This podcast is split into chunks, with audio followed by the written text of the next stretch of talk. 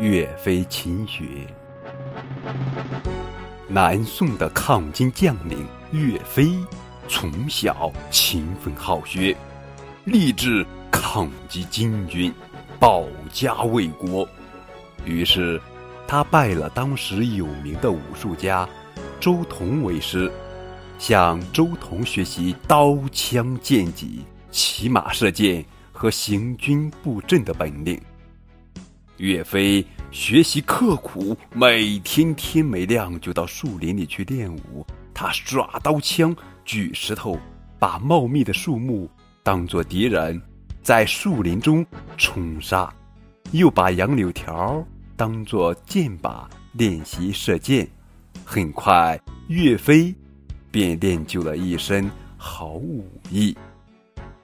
周同很喜欢这个弟子。把自己心爱的两张弓送给了他。周同死后，岳飞经常到老师的坟前去悼念，每次他都要在坟前背一张《孙子兵法》，然后用老师赠送的弓连射三支箭，表示没有荒废文武两方面的学业。宋高宗建炎三年（一一二九年）。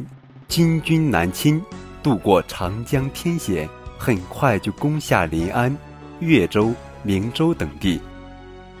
高宗被迫流亡在外，岳飞率孤军坚持敌后作战。他先在广德攻击金军后卫，六战六捷；又在金军进攻常州时，率领部下奔赴救援，四战四胜。第二年，岳飞在牛头山设伏，大破金军，收复建康，金军被迫北撤。从此，岳飞威名传遍大江南北。七月，岳飞升任通州镇抚使，拥有人马万余，建立起一支纪律严明、作战骁勇的抗金劲旅——岳家军。后来，岳家军。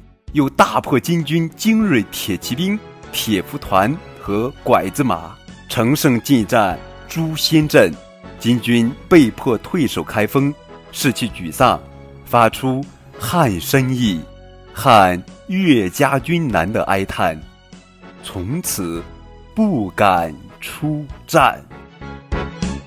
这就是岳飞勤学的故事。